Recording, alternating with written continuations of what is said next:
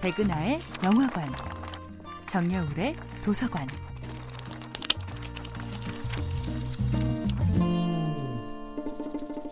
안녕하세요. 여러분과 아름답고 풍요로운 책 이야기를 나누고 있는 작가 정여울입니다. 이번 주에 만나보고 있는 작품은 빅토르 위고의 레미제라블입니다.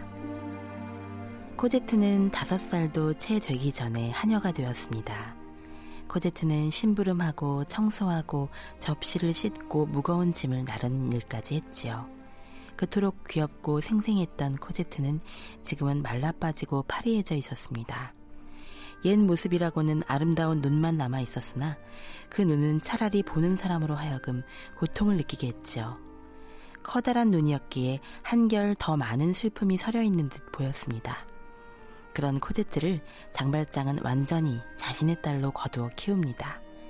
코제트에게는 항상 가장 좋은 것들, 가장 아름다운 것들을 다 주고 싶었지요. 그는 세상에서 받지 못한 사랑을 코제트에게 모두 주고 있었습니다. 코제트를 데리고 수도원에서 살아가기 시작한 장발장은 생애 처음으로 자신의 삶에서 더 이상 바랄 게 없다는 느낌을 갖게 됩니다.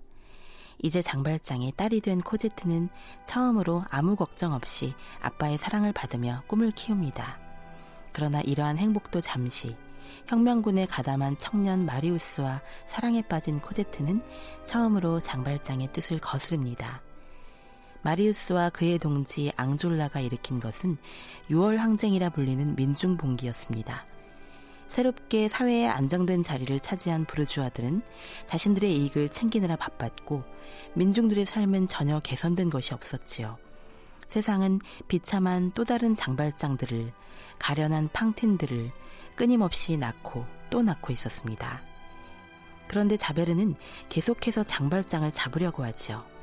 그러나 장발장이 오히려 자베르의 목숨을 구해주는 상황이 벌어지자 자베르는 혼돈에 빠집니다.